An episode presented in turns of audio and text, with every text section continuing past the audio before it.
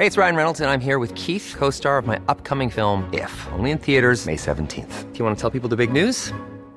All right, I'll do. Sign up now and you'll get unlimited for $15 a month in six months of Paramount Plus Essential Plan on us. Mintmobile.com slash switch.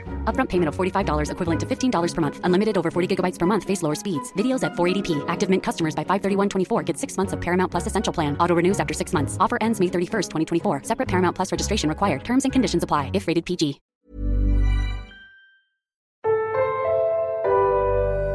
A Podcast One production. What would you do if you were in charge of a country's immigration system and a 12 month old baby did this in an immigration camp you ran? She pulled a bowl of boiling water on top of herself while her mother's back was turned, off a table inside the tent. If you answered, deport the baby to a tiny island nation with inadequate medical facilities, then you're probably an Australian immigration minister. This is the story of baby Asha and the campaign to uphold the value of basic human decency.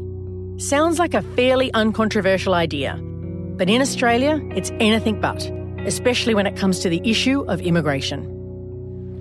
What would have happened if she'd gone back to Nauru? I fear she might have died. I'm Amanda Tattersall. Welcome to Changemakers, supported by our launch partner, Mobilisation Lab. Today, part two of our exploration of what happens when anger ignites a movement. In the last episode, I was in South Africa looking at a movement that started out with throwing poo at a statue. It ended with students mobilising across the nation. Today, another story born out of anger that also led those involved to take direct action. And just a couple of notes about this story. To protect their privacy, Baby Asha is a pseudonym. And during production, it was a race against time to interview some of the people involved in this episode before they were subject to a government mandated ban on discussing it. This means some of the interviews were recorded on the fly. So sorry if some of the recordings are a bit scratchy, but we have been restricted from going back to do follow up interviews. Our story starts in the moments after baby Asha received severe burns to her body and face. Baby Asha had been imprisoned with her parents in a concentration camp on the small island of Nauru, a nation of 10,000 people in the South Pacific Ocean. A place where medical facilities are, well, basic. As a result, whenever any major medical emergency happened, the Australian government had to medivac the patients on a Learjet back to Australia. And look, I know if you're not from Australia, you're probably having a hard time understanding this story. Yes, in my home country, we imprison babies in offshore concentration camps. Even babies born in our country go there if they're unlucky enough to be born to the wrong sort of parents. I don't use the term concentration camp lightly, but that's what they are. The Australian government intentionally makes the camps as awful as possible so that families with tiny children live in sweltering conditions, in tents with no air conditioning. They are a place to persecute a specific minority and they are intentionally awful places with inadequate facilities. That's what a concentration camp is. And in case you're wondering, just like other concentration camps throughout history, the people who are sent there have committed no crimes. The government justifies all of this because these people are fleeing for their lives. They are refugees. Perhaps the most shocking, though, is this the deportation of a burnt baby back to a camp with scant medical services, was likely to enjoy support politically from both major parties in Australia. Ellen Roberts was an activist at the time, and she says that actually the minister was surprised when he met resistance to deporting a severely injured baby. That was what standard practice had been. Um, Asha was certainly not the first baby to be treated at Lady Cilento and then deported back to Nauru.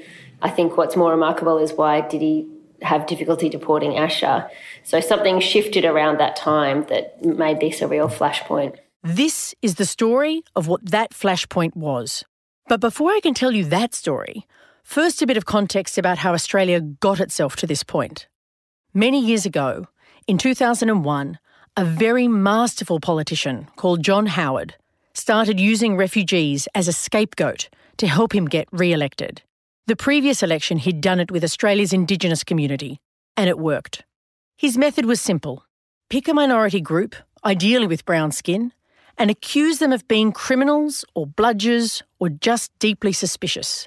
The opposition party, who was on the left side of politics, would then leap to the poor minority's defence, and Howard would then use that as proof that the opposition was weak on whatever he was accusing the minority of doing. Weak on crime, weak on bludgeoning, weak on national security. You get the idea. It's like what Donald Trump has done with Mexicans and Muslims. And for Howard, in the heat of a six week election campaign, it didn't really matter whether the allegations were true.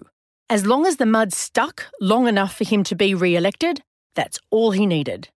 But in 2001, just as Howard was ramping up a particularly nasty campaign against refugees fleeing conflicts in the Middle East, this iconic moment flashed up on our screens. This just in, you were looking at a, obviously a very disturbing live shot there. That is the World Trade Center, and we have unconfirmed reports this morning that a plane has crashed into one of the towers of the World Trade Center. 9 11. Suddenly, in the public mind, refugees got mixed up with terrorists. It was a great piece of luck for Howard and devastatingly unlucky for refugees. Dave Copeman ran a large coalition of many of the biggest community organisations in Brisbane. There have been stories in the populist press and in talkback radio that really portrayed asylum seekers as queue jumpers, as people who are rorting the system, as illegals, as, as people who weren't to be trusted. The result 15 years later is that a Minister of Immigration has sweeping powers, and the most vulnerable immigrants are housed offshore outside the reach of Australian laws. There's been a long campaign of dehumanising asylum seekers and of moving them out of Australia so they're out of people's mind. Whereas many saw the whole politics of our country in a stalemate, Ros McLennan, the head of the union movement in the Australian state of Queensland, saw an opportunity when baby Asha arrived on that Learjet.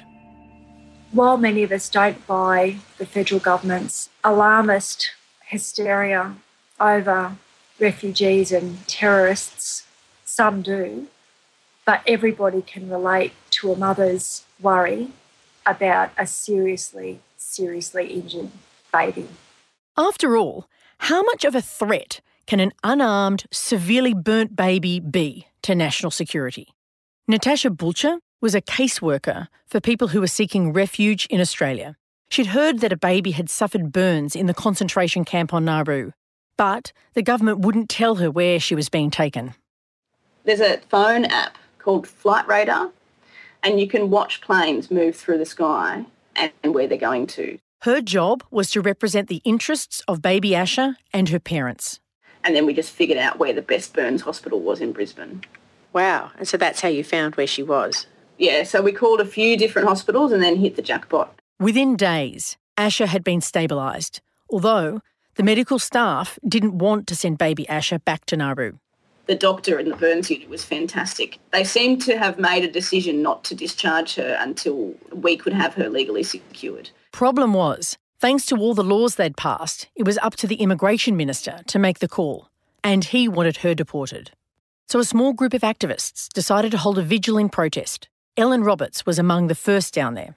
How did you find out about baby Asha in the hospital? Um, I was actually just I went home I had a couple of beers after Friday night work and went home. And I was actually just looking at Facebook and saw someone had posted calling out for people to go down to the hospital. Soon word spread.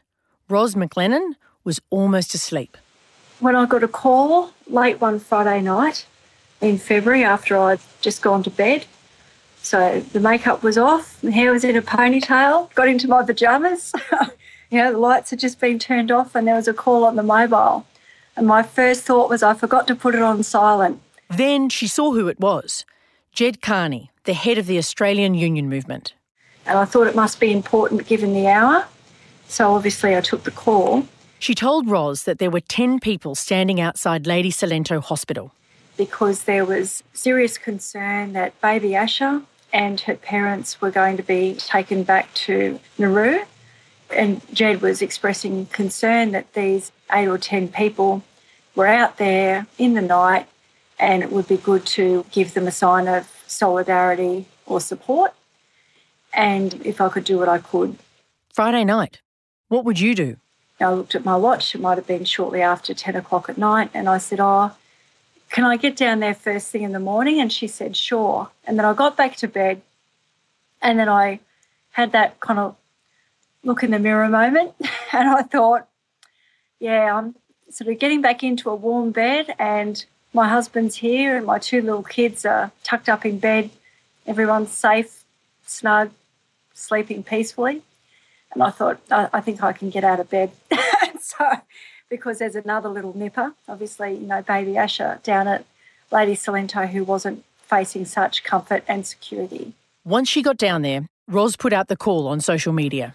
Other people came thick and fast throughout the night. One of the first people she called was Dave Copeman. Ros McLennan called me on Friday night and she said, Get down here to the Lady Cilento there's a baby who's being detained, and we fear that she's going to get sent back to Nauru. She's an asylum seeker, and we're organising a vigil. As the hours ticked over into the early morning, Roz and Dave chatted about the sheer logistics of what they were doing. It was clear that for this vigil to have any impact, that they'd need more allies. So Roz asked other unions to support the vigil. In my heart, I knew that it was the right thing to do. So we made the call that we would. And happily, our affiliate unions felt the same. The union movement swung behind Baby Asha. But why? What did Baby Asha have to do with workers' conditions? The reason our members work is to provide for themselves and their families.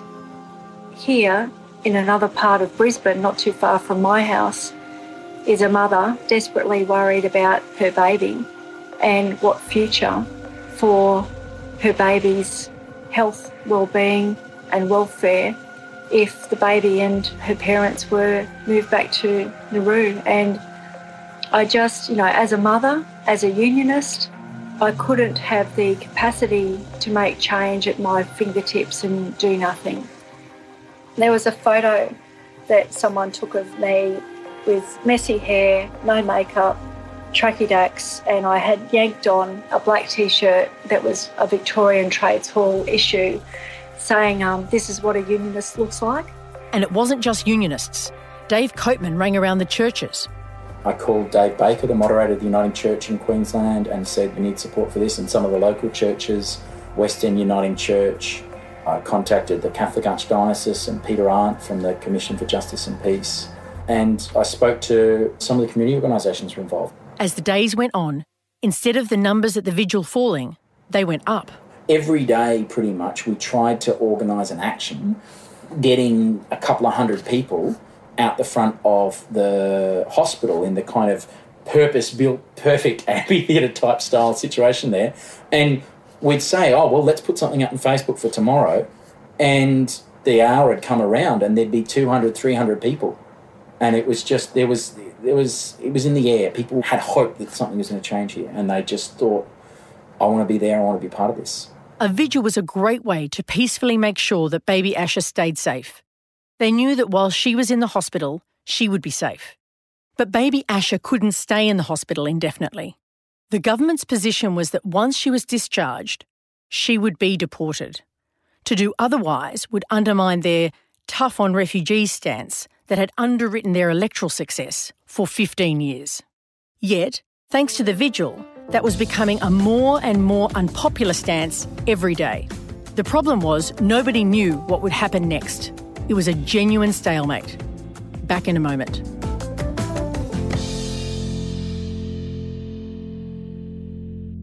This podcast is supported by GetUp.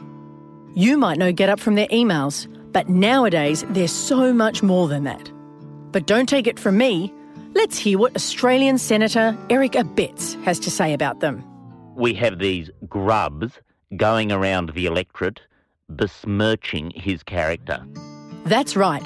GetUp is actively getting up the nose of all the right people. And how are they doing this? By mobilising 1 million members across Australia. It's given me a whole new lease of life because I feel I'm actually able to make a difference. If you want to have real impact, visit getup.org.au and sign up today.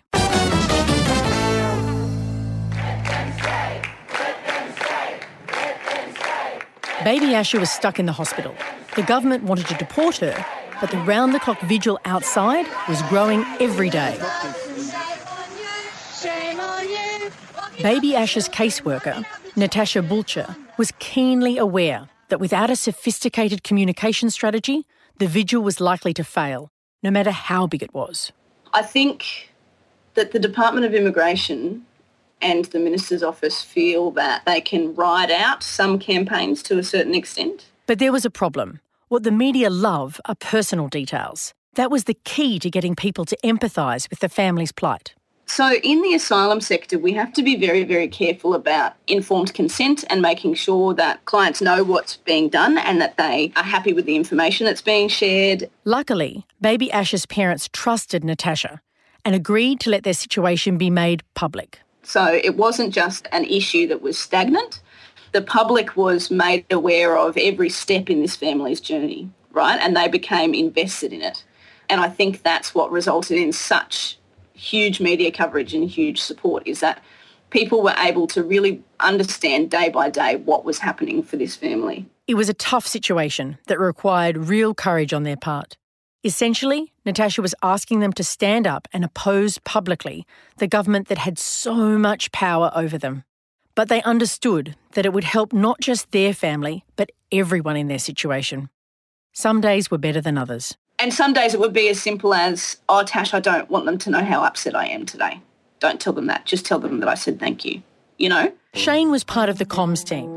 He understood that for the media to lap up the story, he had to humanise the family, something Natasha had to get used to at first. I want to tell the stories of your clients, but what I want to tell is what their favourite food is and what band they liked when they lived in Iran or when they lived in Sri Lanka, you know? And I was like, that's not the important information, Shen, you know? Like, these people are suffering immensely and you want to talk about, like, what their favourite cereal is? Are you kidding me? But the strategy worked. As the media coverage grew, public sympathy for baby Asha grew too. The campaign was called Let Them Stay. It sought to use the baby Asha case to argue that the 250 refugees who were facing deportation to Australia's offshore concentration camps should all be allowed to remain in Australia. Ellen Roberts helped run the campaign for GetUp, a large digital campaign organisation. She says that as the story dragged on, with no real resolution in sight, it allowed the campaign to broaden their sights further still. Really, it opened up an ability to talk about the conditions on Nauru and Manus, but it did it via the specific situations for those people. And it was during that time that we did see a massive shift polling shows at the time amongst Australian people about what they thought was, you know, whether they thought that was an acceptable situation or not. Meanwhile, inside the hospital, the doctors, seeing the immense community support, strengthened their resolve. Once the campaign kicked off and there was a lot of support there, I think perhaps the doctors realised that they were able to do more with their leverage. And so they then said, we won't discharge her until she goes to a housing community. We don't accept a detention centre to be a safe place for a child. For a while, it seemed like the whole of Australia was focused on what would happen to baby Asha. On that Monday morning, we had a live TV cross. There were two live TV crosses. And so we gathered people around, you know, to show the world and the nation that there was all these people here. Then, the following weekend, it suddenly seemed like the government was going to try and get its way by force. My six year old daughter, Frances, and I were at my office in South Brisbane. She was doing some colouring in, I was doing a bit of work, and I got a call from someone down at Lady Cilento saying, It's happening, we're on. We've seen federal police, we've seen heaps of uniformed security guards, the hospital staff are a buzz. The fear was the government was going to forcibly remove baby Asha using federal police. Outside, the protesters were split on how to react. There was a bit of a heated discussion about okay, if they're moving baby Asha and her mother, what's our response going to be? There were views being offered about we don't want to cause more stress and upset to baby Asha and her mother. They've been through a lot, it's been a long vigil. And there was a suggestion that perhaps we have a, a silent acknowledgement as baby Asha and her mother were taken away from the hospital to be um, ultimately deported. That was one view. But there was another view. Another view was that, you know, people shout and scream and noisily protest and endeavour to get themselves arrested to draw public opinion. Ros had another idea entirely. I said, look, this is what we've got to do. We haven't been standing here for 10 days, 12 days to wave goodbye to baby Asha. We've been here to stop them taking baby Asha and her mother. So we're not going to just silently stand there and wave goodbye. We're actually going to, going to stop it. Being a unionist, Ros and many of her cohort were used to pickets. But this was a very different type of picket. Instead of preventing people getting in, it was to prevent one very special person, a tiny baby, from getting out. Still, they approached the logistical issues like they would on any picket. We identified the exits, the roads out of the hospital where baby Asha and her mother could be taken. We organised into groups. We appointed a um, you know, team leader, an offsider in every group. We gathered contact names, phone numbers so we could keep in touch with people who were leading the group at every exit. I explained that what we needed to do was be on the lookout for a car. We had descriptions of the um, security uniform so people knew what to look out for. To be effective, it required a hugely disciplined show of force. We explained to each group that what they were looking for was obviously a car with the mother and the baby in the car. And if we didn't have eyes on the occupants of the vehicle, we were to move calmly and slowly into the road, stop the car, explain what we were doing in a calm way, eyes on the back of the vehicle, and when it was all good, we could move aside and thank folks for their time. It meant not letting anyone get through the blockade unchecked, no matter who they were. In one incident, a colleague and I stopped a car that was a large, dark coloured car with tinted windows, which we thought looked like a suspicious vehicle. It was dark by that time. It was being driven by two police. Again, you know, we asked them to wind down the window. We respectfully, politely outlined what we were doing. We indicated that we'd let them pass when we saw inside, had eyes on, you know, the back of their vehicle. It was all clear. The crowd moved aside, let them pass.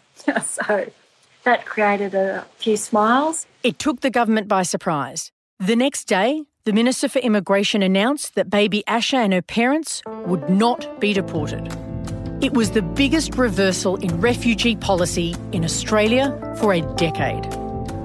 It was an extraordinary defeat for the government, something that, when they started the vigil, they hadn't imagined would be possible. I think the main lesson for me is that it's all right to take an action where you're not sure where the end is if you know you've got enough people and resources and networks of people willing to support it.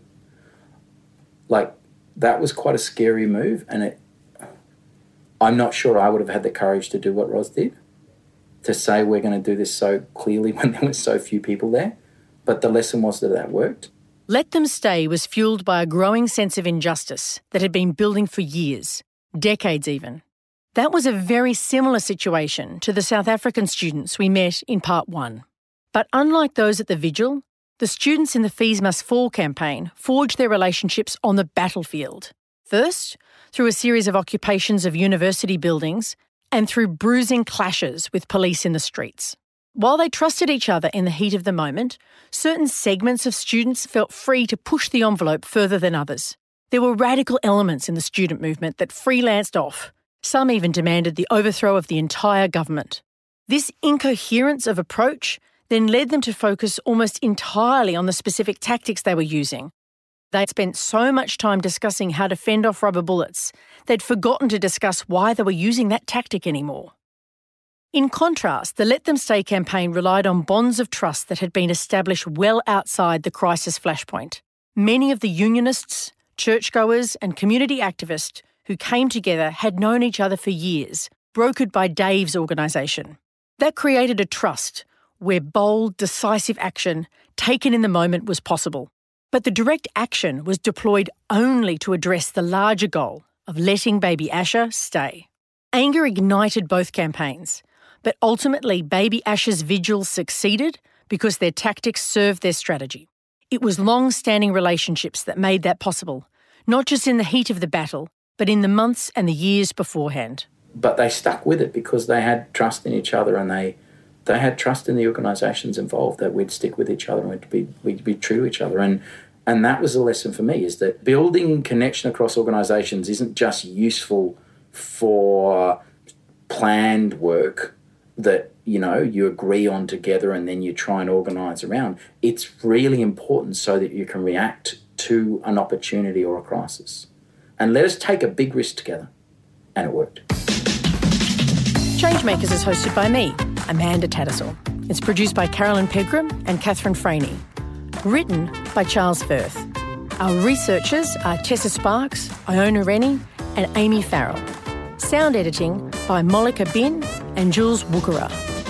Our audio producers are Uncanny Valley. Our theme music is by Justin Shave. Our launch partner is Mobilisation Lab. They are a global learning and collaboration network powering the future of social change campaigns.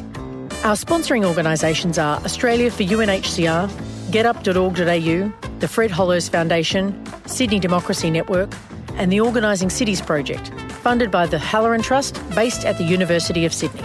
And for this episode, thanks to the Gay and Lesbian Memory in Action project at Wits University. Remember to subscribe to this podcast to catch all our episodes.